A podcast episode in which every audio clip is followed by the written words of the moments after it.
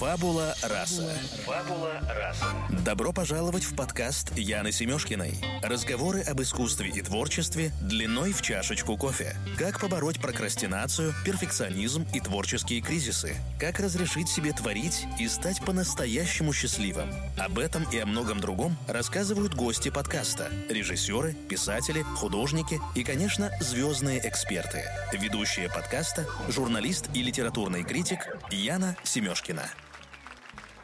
Друзья, добрый день! Вы слушаете подкаст «Фабула раса». Сегодня у меня в гостях Ника Набокова, писатель, блогер, автор книг «В постели с твоим мужем», «Как перестать быть овцой», «Мозгоеды» и «Исповедь бывшей любовницы». Ника очень популярна в социальных сетях, она ведет свой блог в Инстаграм Ника Набокова и пишет о том, как выстроить личные границы, как быть счастливым в отношениях, как избежать токсичных людей, токсичных отношений и как пересесть с иглы мужского одобрения. Вот об этом мы сегодня с Никой и разговариваем. А, на мой взгляд, выпуск получился очень полезным, потому что мы затронули все главные психологические проблемы, с которыми сталкиваются люди нашего поколения. Фабула раса. Фабула раса. Ника, привет. Привет. Спасибо, что нашла время и заглянула к нам на подкаст. Мы начинаем по традиции с Блица. Это пять коротких вопросов, на которые ты отвечаешь, не задумываясь. Класс. Готова? Давай. Итак, первое. В чем ты крута? В чем твоя суперсила? Я веселая. Твой жизненный девиз – фраза, которая вдохновляет. Сы, но делай. Класс. Три качества, которые ты больше всего ценишь в людях. Ответственность, честность, э, открытость. Три качества, которые ты в людях не переносишь. Глупость, а, узко, узколобость а, и безответственность. Твое представление о счастье, что для тебя счастье? Жить. Ну, здоровье, наверное. Знаешь, тут, наверное, так, да, будет правильное здоровье. Если ты здоров, у тебя все будет хорошо. Угу. Все отлично. Блиц закончен. Мы можем переходить угу. к обычной беседе. Начать я вот с чего угу. хотела бы. Оксфордовский словарь английского языка в 2018 году да. назвал прилагательное токсичный словом года, потому что в прошлом угу. году количество просмотров этого слова увеличилось на 45%. Угу. И в этой связи, конечно, я хочу у тебя спросить про а, то, как распознать токсичные отношения, токсичных людей, потому что твоя книга, которая вышла в феврале а, в издательстве АСТ, она как раз в том числе и про это, да, про то, как защитить себя от токсичности в окружающем мире. Вот, поэтому расскажи, пожалуйста, как а, понять, что ты состоишь в токсичных отношениях? Как распознать? Распознать, ну, тут понятно, да, что э, не просто так об этом написано. Книга даже не одна, и не только мной, да, об этом очень много пишут, ну, потому что как бы, экспресс-метода тут, знаешь, такого, а, конечно же, нет. Но а, я всегда рекомендую людям отслеживать свои ощущения. Как правило, а, если вы в отношениях испытываете постоянное чувство вины, страх, если вы чувствуете, что вы вот непонятно, да, вам вы вот, вот в контакте с человеком или нет, да, вот типа я так, например, про нарциссов говорю, что нарцисс это очень странный предмет, э, очень странный предмет, он вроде бы есть, а вроде бы нет, да, потому что рядом с такими людьми, например, у нас есть ощущение, что мы с манекеном с каким-то контактируем. Если мы делаем что-то из э, в отношениях э, не потому, что нам того хочется, а потому что нам надо, да, и опять же, да, в нормальных отношениях, в здоровых, мы иногда нам приходится, да, это нормально нормальная ситуация, подстраиваться друг под друга, но это не перебарывание себя, да, то есть это там какие-то вещи, в которых нам легко пойти на уступку. А вот если наши отношения ну, как бы целиком строятся по принципу, э, знаешь, есть такая хорошая фраза, проще дать, чем объяснить, что не дашь. Вот если они про это, тогда, конечно же, они токсичны.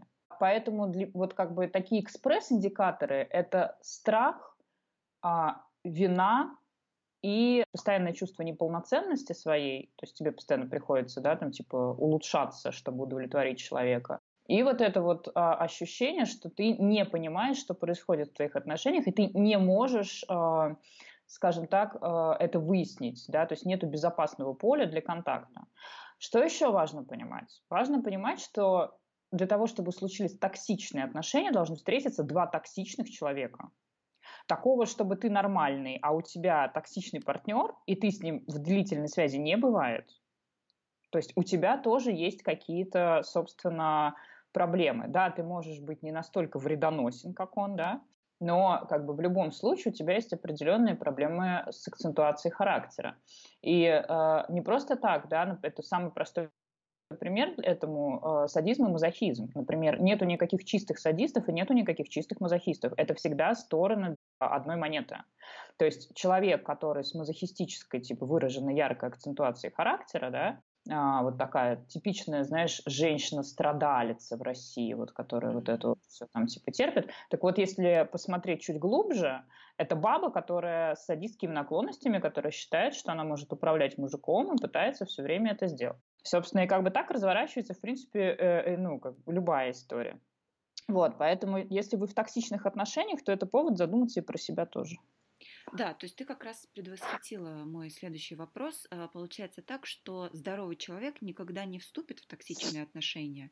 Или а, даже ну... если вступит, то он как-то очень быстро выйдет из них, откажется от них, скажет, извините, нет, это не про меня, это не для меня. Да, вот второй вариант. То есть мы никто не застрахован от того, что к нам подойдет мудак. Mm-hmm. Да? Э, или там сумасшедший. Мы никто не застрахован от того, что с нами единоразово случится насилие. То есть, понимаешь, например, вот если женщину один раз избили в отношениях, это может случиться с кем угодно. Это может случиться с тобой, это может случиться со мной, это может случиться с самой прокачанной вообще бабой, да, там, которая, с которой все в порядке но она может, как любая из нас, нарваться на идиота, который, собственно, совершит над ней насилие. И вот если женщина после этого уходит, да, там неважно, это физическое насилие, это сексуальное насилие, да, когда я говорю сексуальное насилие, это секс, которого ты не хочешь, не которым тебя заставляют насильно заниматься. Моральное насилие, да, вот если это случилось, и ты уходишь, ты в порядке, то есть у тебя есть, ну, типа, ты получила травму непосредственно в этой истории, но с тобой все, типа, хорошо. А вот если ты годами там, типа, сидишь, да, вот в этом всем, то с тобой нехорошо. Потому что, ну, как бы, если ты не можешь уйти из мучительной ситуации, значит, у тебя есть какие-то на то причины. Поэтому, честно говоря, я не стесняюсь в этом признаваться, хотя, конечно же, у людей всегда вытаращиваются глаза, когда я это говорю, да, особенно если там, типа, я говорю это с позиции психолога, да, но мне не жалко женщин, которые годами живут в ситуации насилия. Ну, как мне жалко тех, кто, с кем это случилось, да, там, единожды, это был accident, но а, как бы тех, кто сидит, я не знаю, пять лет и получает каждое воскресенье в нос за холодный борщ, вот, честно говоря, мне не очень жалко, потому что, ну, как бы, это уже выбор. Это уже про то, что ты, ну, вот как бы по своим причинам это выбираешь. Ну, выбираешь, так выбираешь, что ж поделаешь. И твой коллега Михаил Лобковский, который тоже освещает в том числе тему токсичных отношений, uh-huh. он ну, как-то написал в своей книге «Хочу и буду» о том, что если вы выбираете да, вот такой сценарий токсичных отношений, но, скорее всего, корни этого сценария лежат в семье, о чем ты тоже да, пишешь, его практически нельзя изменить. Если тебя привлекают мудаки, то, скорее всего, это твое либидо, вы это не измените. Ну, и, или идите к психотерапевту и работаете, да, там очень-очень долго и очень много. Но все-таки как э, эти сценарии преломлять и можно ли их преломить? Значит, смотри, я не знаю, я не читала Лобковского, я, в принципе, не читаю популярную психологию, только на букву читаю. Пока вычитываю. А, не потому, что я какая-то высокомерная овца, потому что у меня просто нет на это времени, мне нужно читать профессиональную литературу. Вот. А, я не читала, я не знаю просто, ну, как бы, как, как конкретно там звучит. Я даже, наверное, вот теперь ради интереса попробую нагуглить э, этот кусок. А, если, значит, там было написано, что это вообще никак не изменяется, то, как бы, Михаил сошел с ума э, и, и говорит какие-то очень странные вещи. Если там было сказано, что это изменяется, но тяжело, а, то это действительно это, это правда. Значит, э, какой линии придерживаюсь я и какую линию вижу я, какую линию я прошла сама и какую линию проходят со мной, э, собственно, там люди, да. А, значит, это изменяемо, но локатор, который срабатывает на а, там каких-то специфических людей, да, которые там вот про помучить, да, которые там про какой-то сценарий, который тебе знаком, он будет работать. Но, то есть ты их будешь видеть.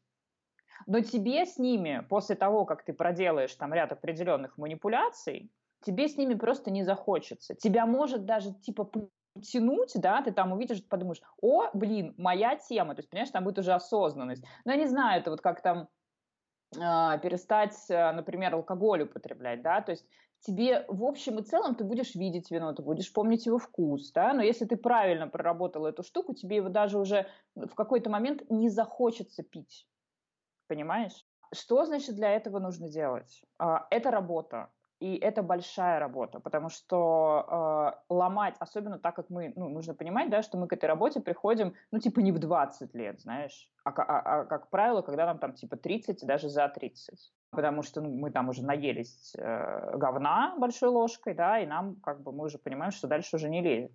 Вот. Э, и понятно, что когда ты всю жизнь типа, живешь в таком сценарии, и тут ты вдруг начинаешь его переделать, это, конечно, сложно. То есть там это, это, это работа, да. Э, сколько времени занимает эта работа? Это, очень, это зависит очень сильно от э, человека. Там у кого-то это занимает год, у кого-то два, у кого-то три. Лично у меня, например, такая, так, такая история, да, заняла два с половиной года. Вот как бы от и, и вот до прямо вот вообще, типа, все, все, все хорошо, да у кого-то из моих клиентов, например, там полтора года, у кого-то три, да, кто-то до сих пор там уже там который год этим занимается. Вот, но действительно э, вероятнее всего, что нужна все-таки помощь специалиста. Э, опять же, э, зависит от глубины проблемы, да, потому что, например, кому-то, то есть у меня там огромное количество людей, которые пишут мне, что я там прочла книги ваши, да, и все, и все, меня как отрубило, я все поняла, и у меня все стало в порядке. Таких людей очень много. Да? Это значит, что их проблема там, ну, как бы была не столь, ну, не супер глубокая, да, не в смысле, что я ее отрицаю, да, в смысле, что как бы там не, не, не, не супер травматизация какая-то, да, а, либо у них очень высокий уровень осознанности, и они там прямо вот, ну, такие, типа, молодцы, то есть было мало сопротивления.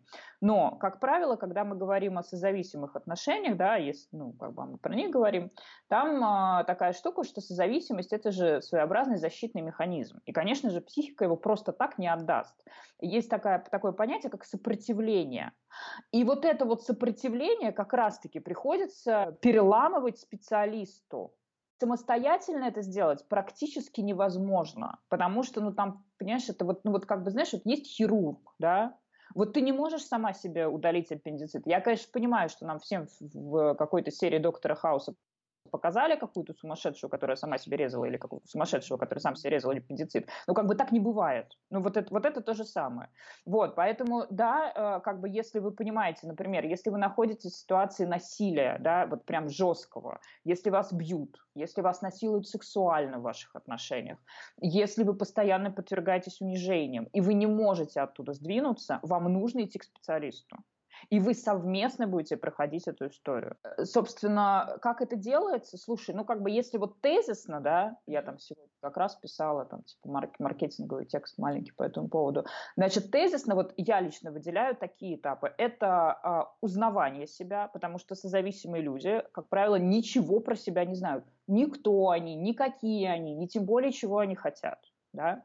Второе – это работа с чувствами, потому что у созиков, как я их ласково называю, или любоголиков, у них э, проблема с… Хотя почему у них? Что я как бы? У нас, да? Э, проблема с распознаванием чувств, да? Как правило, мы ощущаем какую-то одну эмоцию очень сильно, а остальные у нас, ну, знаешь, такие как бы непонятные, не, что-то непонятное, типа серое пятно.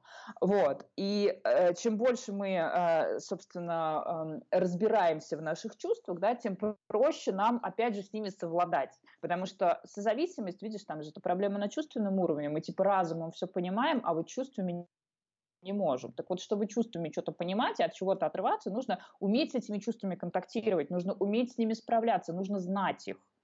Третье – это укрепление себя да, это укрепление там а, своих ресурсов, да, внутренних ресурсов, внешних ресурсов, что у меня есть внутри, что я умею, что я знаю, что у меня есть снаружи, на что я опираюсь, да, там, в чем я классный, а, в чем я хочу себя доработать, да, и так далее.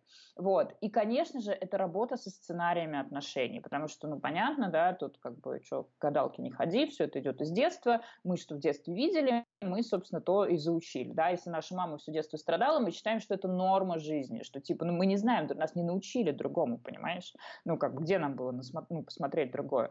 Вот, если наш папаша бухал в детстве, да, то мы себе обязательно выберем какого-нибудь алкаша, потому что мы не знаем, что по-другому-то можно. Мы там где-то, знаешь, в фильмах, может, видим, но кто же фильмам-то верит? На этом уровне, на этом этапе, э, мы учимся другим сценариям. Мы фантазируем о том, как мы хотели бы, да, мы смотрим, какой сценарий был бы для нас приятен, какой безопасен, какой мы категорически вообще не хотели бы, чтобы в нашей жизни еще раз происходил, да. Там мы переосмысляем опыт и так далее. Вот, вот как бы для меня этот процесс вот выглядит, вот, ну, типа идет вот по таким этапам. А, еще по последний этап, конечно же, чуть не забыла, это узнавание людей. Смотри, у созависимых у них всегда э, люди выполняют определенную функцию, и, соответственно, живых людей таких, ну вот какие они есть, мы как бы за этим не видим. И э, поэтому девчонки так часто говорят, вот меня типа тянет на плохих, а хорошие меня, ну, как бы не возбуждают, не вставляют, прям вот, не стоит. Вот, я только хотела задать вопрос про то, что, допустим, да, э, девочка из семьи, где э, папа себя вел не совсем пристойно, был алкашом, и тут к ней приходит совершенно идеальный кандидат, да, который да, за ней ухаживает и который дарит ей цветы. И она э, умом понимает, что вот он идеальный перед ней, человек, uh-huh. который ее ценит, но при этом она не, не может, не может заставить вот именно либидо, да, свое, чтобы uh-huh. э, как-то к нему потянуло. Вот это ведь это ведь тоже то, с чем нужно работать. Вот как в такой ситуации, да, быть как раз. Значит, смотри, а ты вообще что вкладываешь в понятие либидо? Вот когда ты говоришь. Ты говоришь про сексуальное возбуждение или про что? Да, я говорю скорее вот про то, что какой, допустим, тип мужчин а, будет тебя возбуждать. Если угу. я ошибаюсь, да, то ты меня, пожалуйста, поправь. Угу. Не, просто смотри, а, либидо, да, действительно, это сексуальное желание у каждого, оно у нас, а, ну, оно индивидуальное. А, и там есть, так, туда входит, там, да, на него влияет темперамент вообще наш, в принципе, да, на него влияет, конечно же, а, собственно, да, там история с какими-то нашими культурными, нашими психологическими предпосылками, но прежде всего, прежде всего, да, это все-таки больше про то, как часто мы хотим секса. Да. Дальше уже э, речь идет о том, кого мы выбираем да, это не совсем про либидо. А, это уже про то, какие образы кажутся нам сексуально привлекательными. И вот тут как раз-таки, да, нужно садиться просто и разбираться, ну, как каждому индивидуально, да, типа, а почему? почему ты хочешь именно такого, да, а что в нем классного?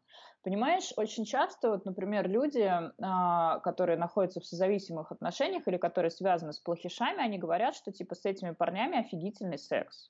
И вот ты знаешь, 99,9% случаев, когда я начинаю с этими девочками разговаривать про секс и говорю, слушай, классно, да, офигительный секс, давай поговорим про этот секс.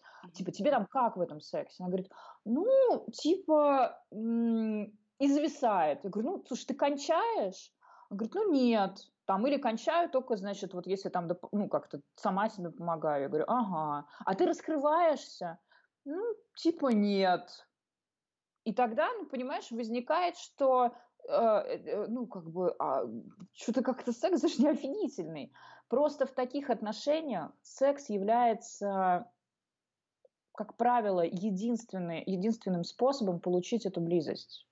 То есть э, почувствовать себя рядом с партнером, почувствовать, может быть, даже какую-то власть над ним, да, привязать его этим сексом. И ты там типа супер стараешься, да, там и прям я такая классная, я и так могу, и эдак. Но тебя по факту, да, в этом сексе нет. И поэтому говорить, что он классный, ну, извините, не приходится. В нем может быть очень много яркой типа эмоциональной составляющей, но она потому, что отношения, ну, вот в постоянном кризисе, типа их постоянно надо сохранять. Это такая, знаешь, ну, сродни галлюцинации. Вот. Значит, возвращаемся к вопросу, да, про плохишей. А, значит, почему нормальные не вставляют? Потому что не умеем видеть нормальных, не умеем видеть, что, ну, как бы, что, из чего они состоят. Вот ты сейчас, да, не, ты, ты очень такое, знаешь, правильное описание дала, и я скажу, в чем в нем ошибка, ну, типа, вот в девичьем вот таком вот, да, восприятии, в чем ошибка. Ты говоришь, пришел идеальный парень и за мной классно ухаживает. И все, что мы знаем про этого парня, что он типа соответствует вроде как какому-то снимку, значит, идеального принца с картинки. И что он делает для меня? Это опять про функционал. Но мы не слышим типа какой это человек, кто он, он вообще про что, а, как он смотрит там на разные вещи, да. Ну, то есть обычно в созависимых отношениях люди вообще редко про это разговаривают, потому что у них, типа, знаешь, хоба, ну, загорелась лампочка, да, и их отношения сразу же начинают строиться вокруг функционала. То есть либо ты там мне там удовлетворяешь какой-то сценарий, либо вот ты меня возьмешь на ручки и трата, либо ты меня будешь достаточно хорошо мучить, либо я буду тебя завоевывать, да, я вот увидела тебя недоступного, и мне тебя надо обязательно получить. И это, безусловно, опять же, да, возвращаемся к вопросу сексуального сексуального возбуждения, типа это заводит, mm. что я такая классная амазонка, я вот он такой недоступный, а мне же, значит, вот так хочется недоступное. А на самом деле, если мы начнем, знаешь, какого-нибудь там нормального парня узнавать а, про то, что у него вообще внутри, мы там, ну, накопаем реально много всего. Я придерживаюсь мнения, что нет вообще неинтересных людей. Мы просто... Не, это проблема коммуникации, да. Если ты чуть глубже начинаешь разговаривать с практически с любым человеком, то ты выясняешь, что, ну, как бы там прям всегда ты находится что-то новое для тебя. И э, поэтому вот всем девочкам, которые с такой проблемой, я рекомендую, ну, вы коммуницируете, вы начинаете разговаривать с этими мальчиками. Смотрите не только на то, что он цветы принес и на тебя, типа, смотрит э, восхищенным взглядом, но ты, блин, с ним поговори. Что он там думает про, я не знаю, что он думает про отношения, что он думает про мировой финансовый кризис, что он думает про инопланетян, э, не знаю, что он думает вообще про свою жизнь, э, что он думает про людей, как, там, что ему нравится, какой он человек. Ну, в общем, цельная картинка, да.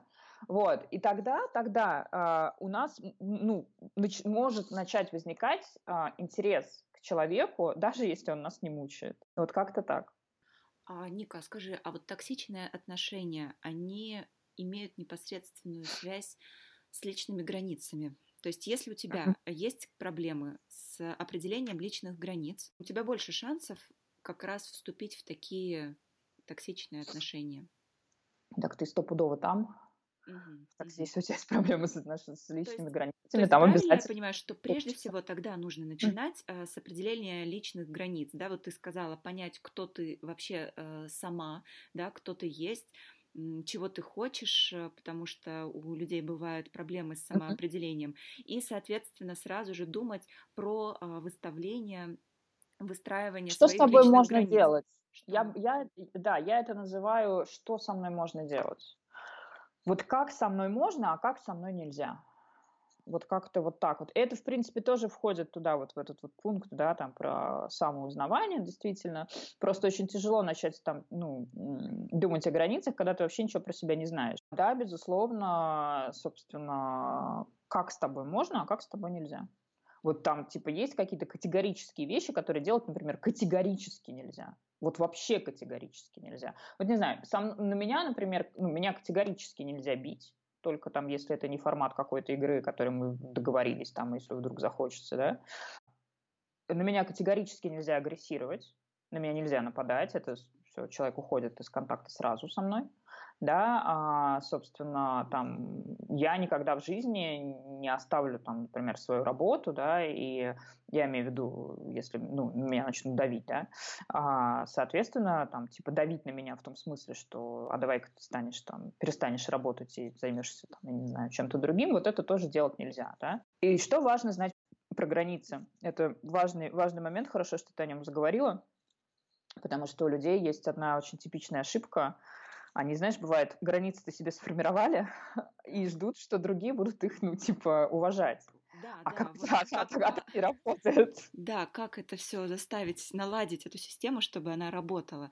Ждать первого какого-то прецедента и говорить, так, если ты делаешь так, еще раз я ухожу. Или да, а потом... ты знакомишься, говоришь, там, я Вася, я Ника, э, со мной нельзя так, так и так поступать.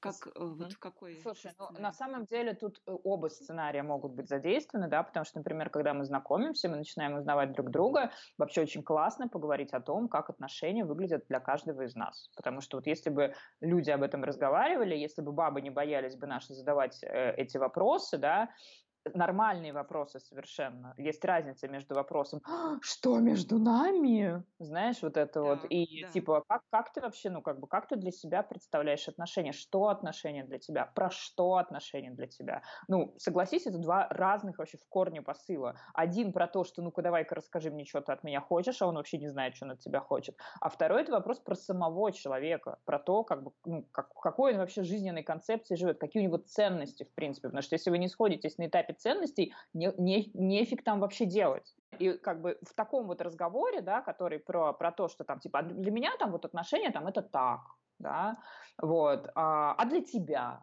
да, и мы, собственно, рассказываем, да, про то, что мы ну, как бы, какие там у нас а, предпочтения, да, какие правила, собственно, и тем самым обозначаем какие-то вещи, да. Понятно, что выдавать лист э, требований, конечно же, ну, это очень плохая затея, так не строятся отношения. Поэтому, естественно, что как, в какие-то моменты, да, мы начинаем сталкиваться с какими-то вещами в наших отношениях, любых абсолютно, да, которые, ну, как бы, для нас неприемлемы. И тогда мы, конечно, об этом говорим, да, мы говорим, слушай, вот, ну, так делать не надо.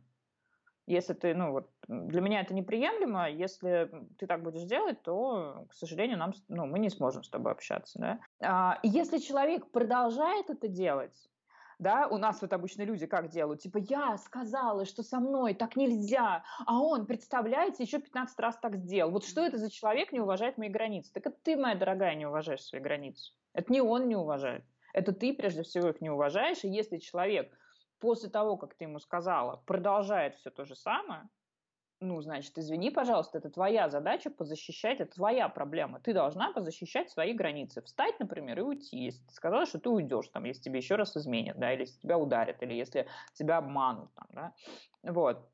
А люди очень часто переклад... ну, типа, считают, что если они кому-то что-то сказали, то это теперь, ну, как бы зона ответственности того человека. Нет, это твоя зона ответственности. Он вообще может сделать все, что ему взбредет в голову.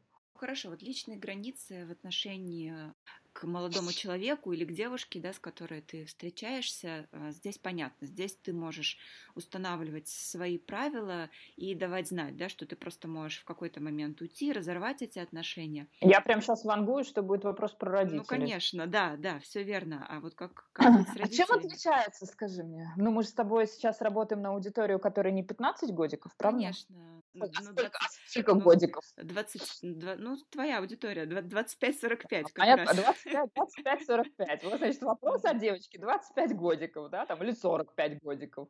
Типа, а как же мне, значит, вот, э, если родители, да, а также, ну, ровно так же. Вот смотри, у нас, безусловно, совершенно искаженная культурная история по поводу отношений с родителями. Да?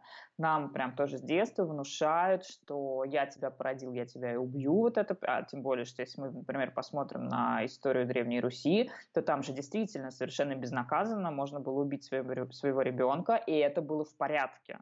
То есть это была норма. Я тут хочу даже тебя перебить и сказать о том, что слово ребенок, да, э, ребя, это от слова раб, потому что ребенок да. раб своих да. родителей. Даже да. этимологически зашито вот э, какое-то да. нарушение всяческих границ. Да, да, да. Вот, а, то есть это вот такая вот дикость, которая была, значит, с нами в Средневековье, да, потом эта дикость, собственно, была с нами, продолжала там в нашем детстве, к сожалению, до сих пор эта дикость сохраняется, хотя мы уже давно не на Древней Руси живем, почему-то вот гаджетами мы обучились пользоваться, унитазом мы обучились пользоваться, а вот что-то, знаешь, вот с отношениями, как сидели на Древней Руси, так и сидим. И нам внушается, да, что мол, типа, мы родителям должны, то есть корень, он лежит вот там, да, что, типа, если мне там кто-то подарил жизнь и еще такая вообще милость не сдал в детский дом, да, то я ему теперь должен.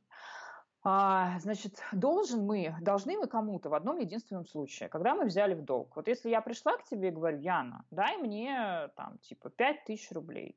Вот я тебе с того момента, как ты мне их дала, я тебе их должна. И моя обязанность, да, взятая мною, тебе их вернуть.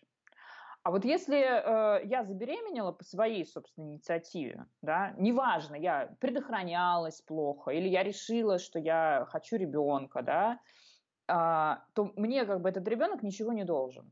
Это мое решение э, выполнить, собственно, какую-то материнскую функцию, дать жизнь и, собственно, помочь этой жизни вырасти. Мое решение – никто у меня этого не просил, да, не приходил ко мне эмбрион со словами, слушай, ну, пожалуйста, пожалуйста, пожалуйста. Вот. И, а, собственно, мы своим родителям тоже как бы, ну, мы не брали на себя эту обязанность. То, что они на нас ее пытаются взвалить, да, когда мы говорим о токсичных родителях, это, конечно же, очень большая беда.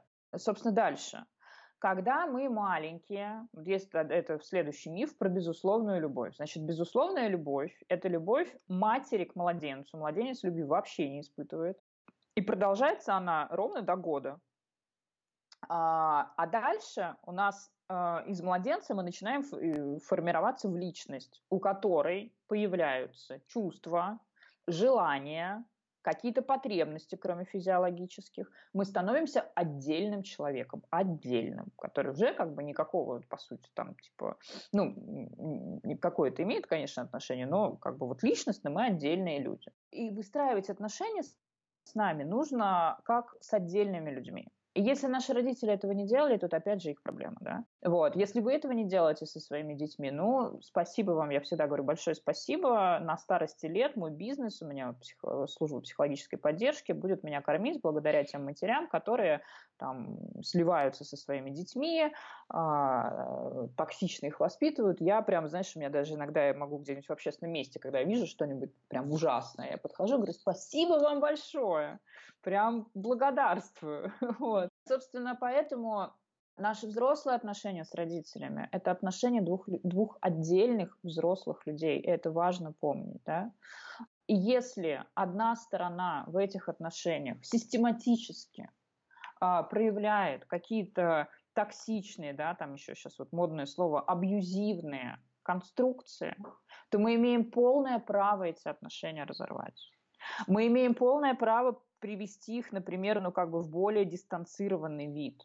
Мы не должны в 25, 45, 35 там и далее годиков удовлетворять наших родителей. Если вашим родителям не нравится, как вы живете, то эгоисты в этой ситуации они, а не вы.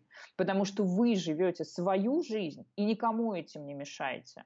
А они хотят чтобы вы удовлетворяли какие-то их потребности, их тревоги, и требуют этого в, как правило, совершенно некорректной форме. Я поясню на простом примере. Значит, если ваша бабушка не курит, а вы курите, и если вы пришли в гости к вашей некурящей бабушке, уселись на кухне и давай дымить, со словами «я такой человек, принимайте меня», вот в этой ситуации вы, конечно, ведете себя эгоцентрично да, даже не эгоистично, а эгоцентрично. А вот если вы курите а, в безопасном для вашей бабушки месте, ну, то есть как бы к ней это не имеет никакого отношения, а она никак не может пережить тот факт, что вот, значит, внученька там типа курит, да, то это ее проблема, не ваша. И эгоистка в этой ситуации ваша бабушка. Если вы не рожаете ребенка, потому что вы пока к этому не готовы, а, то с вами все в порядке. А если ваша мама говорить, что вы лишаете ее возможности, значит, повидать внуков, и немедленно нужно оплодотвориться, значит, и произвести кого-то на свет, потому что что-то ей скучно жить стало, так это ваша мама эгоистка, которая хочет, простите, пожалуйста, уж меня за прямоту, воспользоваться вашей маткой, да, и, собственно, получить себе какое-то развлечение. И я не просто так использую сейчас, ну, как бы достаточно резкие формулировки, да, потому что, к сожалению, только вот когда ты прям называешь вещи своими именами до людей, ну, как бы начинает доходить абсурдность происходящего. Вы не обязаны с помощью своих половых органов, половых отношений удовлетворять э, какую-то потребность ваших родителей. Никогда. Вот, поэтому понятно, что с ними сложно, да, что там много чувства вины, если мы начинаем от них дистанцироваться. Но вот если вы как-то попробуете пожить в парадигме, да, что для того, чтобы у людей получились классные отношения, нужно, чтобы старались оба, да, и нужно, чтобы уважали друг друга обе стороны. Ну, как бы чувство вины начнет э, немножко, а может быть даже немножко попускать. А я не говорю, что с родителями нужно обязательно разрывать, да, например, там, типа отношения совсем в корне. Ну, если они там не, не зверствуют прямо, там, не знаю, не сбивают вас утюгом, вот, то, ну, как бы там не вредят вашим детям, например, то почему бы нет? Ну, просто э, вы можете начать выстраивать их со взрослой позиции, не с детской, да, то есть там не надо отчитываться на, хотя бы для начала, да, что часто очень делают люди. Типа, моя мама лезет в мою жизнь, ой, я забыла позвонить мамочке, сказать, что, значит, я там типа подстриглась. Да это с какого хрена ты будешь ей звонить и отчитываться, если ты хочешь, чтобы она не лезла в твою жизнь. Там, опять же, двухсторонняя же история получается. И часто, когда дети начинают перестраиваться на взрослый сценарий общения, родители через какое-то время тоже, ну, как бы начинают вести себя чуть по-другому, да. Мы меняем поведение А, меняется реакция Б. Такое, если люди в общем и целом адекватные, бывает, да. Поэтому второе, что нужно сделать, это выйти с, из детской позиции. Вспомнить, что тебе, блин, 35 годиков, и можно носить и прозрачную блузочку, и губы красной помадой красить, и даже спать с разными мужчинами тоже можно. Да? И как бы мама к этому или папа к этому не имеют никакого отношения и даже знать этого не должны. Ника, а вот смотри, обида на родителей за то, что они э, воспитывали тебя определенным образом, это что? Угу. Это такая лакмусовая бумажка инфантилизма? Нас Слушай, да нет, но нет? Э, смотри, во-первых, э, значит, что нужно знать про обиду? Обиды как таковой не существует, нет такого чувства обида. Обида – это микс из разных чувств. Это злость, это страх, это вина. То есть там вот как бы намешано. Поэтому, когда мы говорим про обиду, нужно садиться и разбираться, за что я злюсь, чего я боюсь в этой ситуации и за что я чувствую вину. И работать с этими тремя направлениями отдельно. Значит, когда мы говорим про то, что у нас обида на родителей, да, мы опять же говорим про то, что мы злимся, нам страшно, и мы испытываем за что-то вину. И если, например, ваши родители, я не знаю, да, вот у меня там есть, например, девочка, много у меня, к сожалению, таких девочек, которых мамы избивали. Ты знаешь, к сожалению, кстати, у меня больше, вот, честно говоря, историй про насилие со стороны матерей, чем со стороны отцов. И довольно странно было бы на эту маму не злиться когда ты уже вырос, и до тебя, ну, собственно, дошло, что вообще-то так, ну, что нельзя, там, я не знаю, ребенка бить паяльником. Там нельзя ребенка бить головой об пол, да, я сейчас говорю реальную историю. Там нельзя девочку прилюдно унижать, да, там, и говорить, что ты там страшная, да, при ее друзьях и так далее. Ну, блин, ну нельзя так. Вот, поэтому, ну, как бы это, я бы не сказала, что это инфантилизм, да, это про то, что, ну, у тебя есть просто не, не проработанные, очень болезненные места. И, опять же, в некотором смысле, ну, как бы это нормально. А что в этом, ну, как, как можно не злиться на это? Слушай, даже я, когда слышу эти истории, я начинаю жутко злиться за этих, ну, как бы за этих людей, да. А как, как это можно на это не э, Да, я понимаю, о чем ты говоришь, но речь идет о том, что как только мы занимаем а, взрослую позицию, то мы как бы думаем, да, окей, было так, но там родители воспитывали нас так, как могли, и дали все, что могли, и теперь уже бесполезно на них злиться, нужно брать ответственность за свою жизнь, за свое поведение на себя и как-то дальше с этим работать. А, вот скорее о чем я говорю. А, ты, ты, смотри, ты говоришь о том, что я называю дрочить на детские травмы. Ну, Значит, действительно, есть люди, которые прямо вот у них есть типа детская травма, и они с ней как с писаной торбой начинают носиться, ставить, значит, везде. Ты знаешь, в этом, по-моему, а, как, о, чем, о чем говорят мужчины, если я не ошибаюсь, там есть прикольный момент, когда герой Пельша идет, значит, по, э, по коридору где-то в Останкино, по-моему, значит, подходит вдруг к цветочному горшку и начинает туда писать. Вот, и вокруг него, значит, люди, которые говорят, тихо, тихо, тихо, просто у него вот детская травма там, да, ну, то есть, как бы, а, давай, давай так разделим, да, злиться на своих родителей – это нормально, это не инфантилизм, но, значит, взрослая позиция говорит нам следующее. Я злюсь, это влияет на мою жизнь, и поэтому я пойду что-то с этим делать сам. Потому что если я буду пытаться скакать вокруг родителей, например, да, как тоже делают многие люди, начинают, ну, типа там, пытаться у них что-то выяснить, там, а почему вы так делали, а признайте свою вину. И им кажется, что якобы им от этого станет легче. Ну, во-первых, как бы токсичные родители не признают никакой своей вины, это совершенно бесполезная трата времени. Вот. Во-вторых, легче тоже как бы не станет, потому что, ну, хорошо, ну, они сказали, да, типа, я был неправ, что я тебя бил. И что? У тебя что, от этого травма стала меньше? Ну, конечно, нет. Поэтому э, как бы достаточно сложно эту ситуацию прошлого с ними разрешить. Да? Поэтому ты берешь свою драгоценную детскую травму, чешешь к специалисту, и там делаешь так, чтобы она перестала влиять на твою взрослую жизнь. Убрать детскую травму нельзя. Она навсегда с тобой, все. К сожалению, если тебе не повезло с родителями, если они были гадами, да, если они были жестокими, если они не учитывали тебя как отдельного человека, ты уже не переиграешь свое детство. Все, это было. Но ты можешь переиграть влияние этого на твою взрослую жизнь. То есть инфантильная позиция, давай тогда, да, наверное, так скажем. Инфантильная позиция – это когда я говорю, что у меня была детская травма, и поэтому я тут теперь буду вообще жить э, несчастно, ныть э, и перекидывать туда всю ответственность, да, взрослая позиция, у меня есть детская травма, мне от этого не очень хорошо, но я делаю что-то для того, чтобы она не влияла на мою жизнь. Вот, наверное, вот так. Скажи, как с этим работать? То есть вот детская травма, это с этим идешь к психотерапевту, идешь к психологу. Вот, кстати, да. хорошо, если бы ты еще объяснила э, для наших слушателей, в чем критичная разница между психологом и психотерапевтом, и в каком mm. случае нужно идти э, именно к психотерапевту, а не к психологу. Слушай, тут знаешь, тут вообще в каждой стране, честно говоря, там своя история. В принципе, в России у нас там, ну, как бы, если мы не говорим про специализированные учреждения, особой разницы-то по сути нет. То есть у нас все равно лекарства выписывает только психиатр. Вот. То есть раньше там была такая, если я не ошибаюсь, э, штука, что психотерапевт выписывает лекарства, этим он отличается от психолога, да.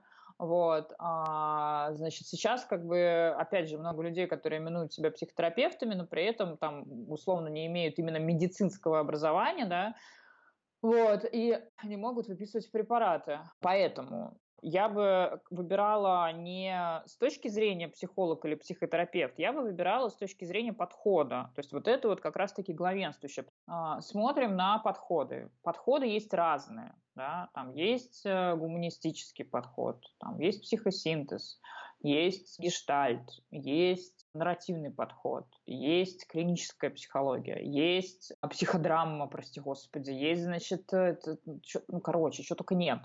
Вот, поэтому в идеале, если вы ищете себе специалиста, вы открываете, собственно, Википедию там, или Google а, и смотрите, читайте про разные подходы и смотрите, что у вас больше отзывается, да. Возможно, вас, вам, ну, как бы, даже имеет смысл написать, там, типа, разным специалистам, э, ну, как бы, с, с запросом, со своей проблемой, и вопросом, вот, как бы, как, типа, в вашем подходе мы могли бы работать. Это нормально, да, когда человек пишет, говорит, что, слушайте, я хочу начать работать, я хотел бы ходить на консультации, но выбираю сейчас подход, типа, расскажите, там, как вот с такой проблемой действуете вы это совершенно окей, да, любой нормальный специалист на это, собственно, ответит. Ты спросила, как выбрать, да, еще? А, да, я спросила, как э, понять, нужно ли мне идти к психологу или мне уже пора к психотерапевту. Э, ну, тут, вот видишь, опять же, тут у нас скорее, да, по, по все-таки реалиям нашей жизни, к психологу, э, э, слэш психотерапевту, либо к психиатру. Вот, потому что, ну, как бы у нас нету особых различий, вот, ну, вот честно говоря, да, между психологом и психотерапевтом. Вообще, мне кажется, что сначала нужно сходить всегда к психологу, психотерапевту, а потом, а, если он увидит у тебя какие-то показания к психиатру, то потом ты, собственно, отправляешься к психиатру. Как правило, к психиатру мы отправляем с какой-нибудь там тяжелой формой тревожного расстройства, ну, там, если там уже там какие-то истории, связанные с шизофренией, да, вот, поэтому, но я, знаешь, что тебе скажу, если человек вообще как бы задумывается о том, что у него есть какие-то проблемы, то ему сначала к психологу, потому что клиенты психиатра, они отрицают наличие у себя проблемы, это, собственно, глав... собственно главное, главное отличие психотика от невротика. Невротик приходит, говорит, слушайте, что-то со мной вообще не так, а психотик, он будет тебе рассказывать, что этот мир, он вообще какой-то сумасшедший, и все эти ужасные люди, немедленно почините их. Вот, поэтому если как бы у вас возникает какой-то вопрос, что с вами не так, вам пока к психологу, все в порядке.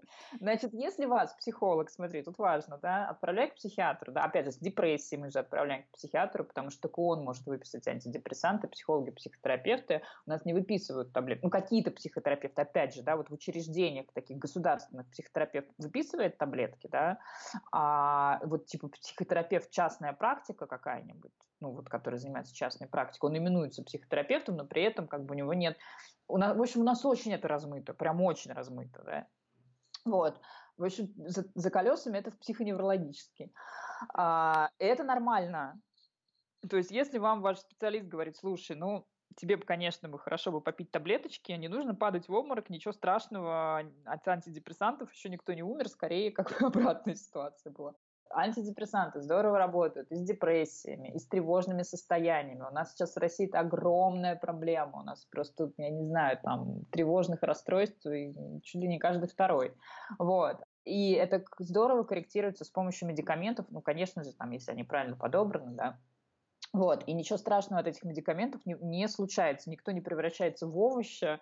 Не надо пугаться, это совершенно нормальная ситуация сейчас в современном мире. Это, знаете, там, как понять, что вам надо идти вообще? Ну, если вы, вы понимаете, что вы сами не вывозите, да, что вам сложно, что вас болит, что вы, ну, как бы не знаете, в каком направлении двигаться, что много вопросов, которые у вас не получается, собственно, разрешить самостоятельно, то, конечно, нужно пойти и поговорить со специалистом, да, там хотя бы, например, сходить на первую сессию, посмотреть, ну, как бы, типа, что он там вообще предложит, какие варианты развития. Иногда бывает такое, что там, знаете, вообще за одну сессию все решается, да, то есть приходит человек там и говорит, что там так-то, так-то и так-то, не знаю, и как бы выясняется, что проблема реально не в нем, да, что у него, в принципе, все хорошо, или там ситуация острого горя, да, когда человеку просто нужно поговорить, чтобы его немножечко поддержали. Ника, не могу у тебя не спросить, э, как у психолога, поводу поколенческих расстройств. Вот у меня чаще всего э, героями подкаста становятся миллениалы.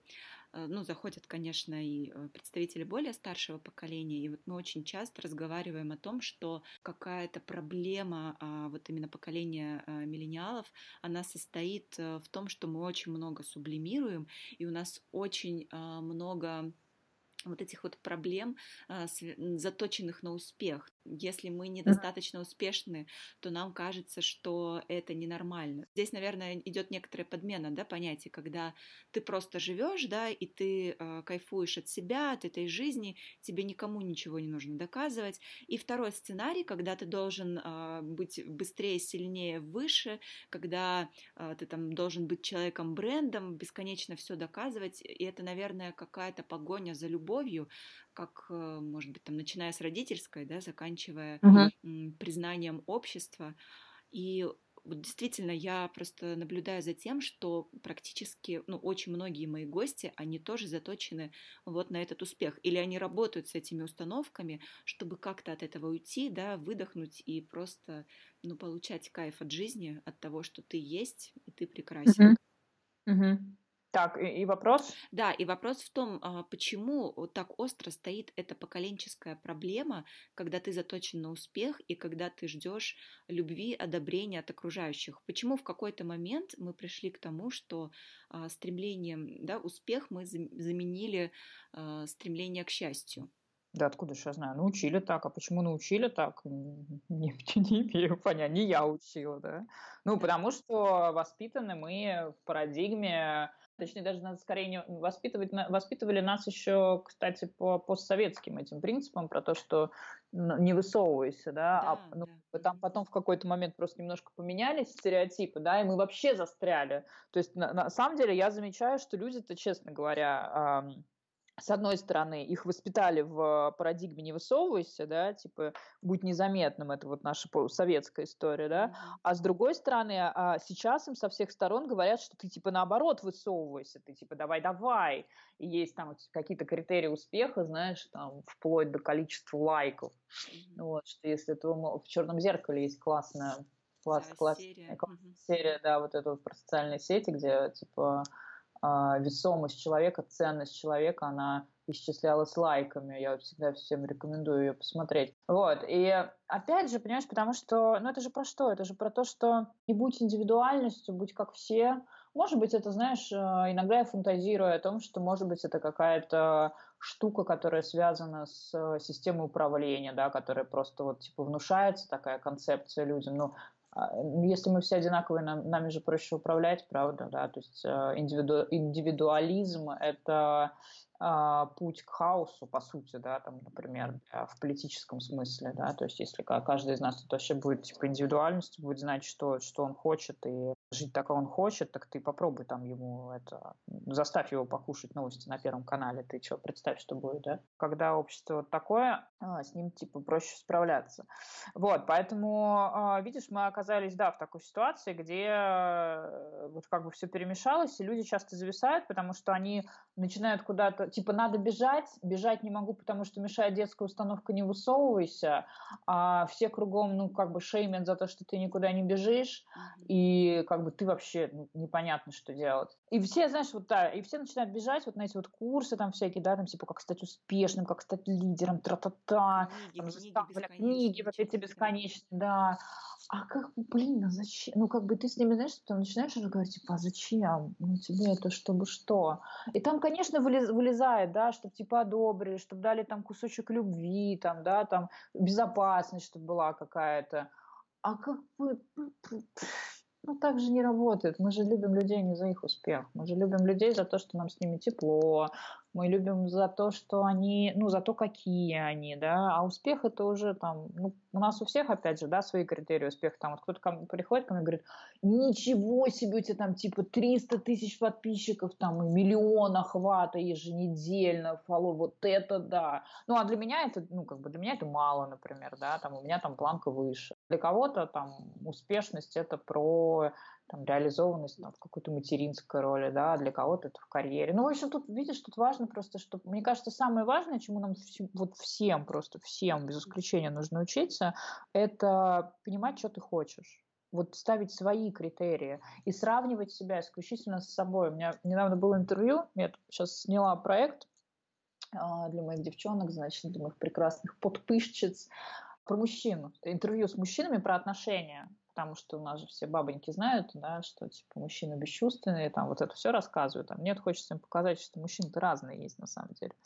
Вот, ну, в общем, а, был у меня один герой, который сказал такую хорошую вещь. Он говорит, я вот, типа, сравниваю себя только с собой. Вот на уровне себя там, типа, на уровне Вани, да, я классный. На уровне Вани, который был вчера, я вообще офигенный. Вот. И это позволяет ему, знаешь, не сходить с ума вот в этом потоке, что у кого-то денег больше, у кого-то яхта, значит, красивее, там у кого-то баба э, с более привлекательными формами. Вот мне кажется, нам вот этому надо учиться. Не сравнивать себя, знаешь, ни с кем, а смотреть, типа, как нам вот в чем-то.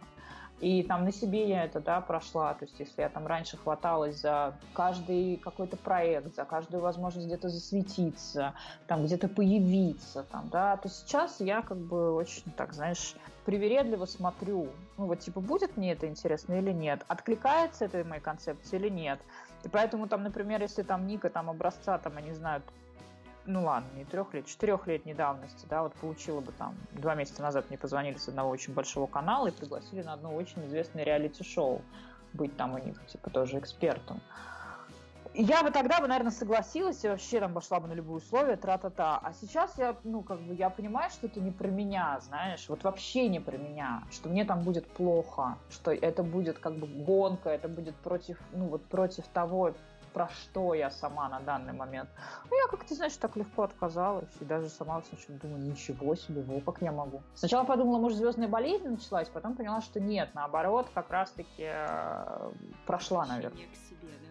Прошла, да, скорее прошла, то есть, ну, как бы вот больше, вот, вот, вот, ну, вот, мне кажется, вот этому надо учиться, и тогда будет и успех, успех, в котором вам хорошо, потому что, знаешь, я знаю огромное количество людей, которые, там, много у меня и приятелей, и клиентов среди, там, очень высокопоставленных людей, очень просто, там, прям, среди звезд, и им всем, слушай, так плохо, я на них смотрю, думаю, боже, не-не-не-не-не, не-не-не-не, не надо. Ника, спасибо тебе большое за разговор. Да, Ты спасибо, Ян. Спасибо. Спасибо, Ян. Спасибо. Давай, пока.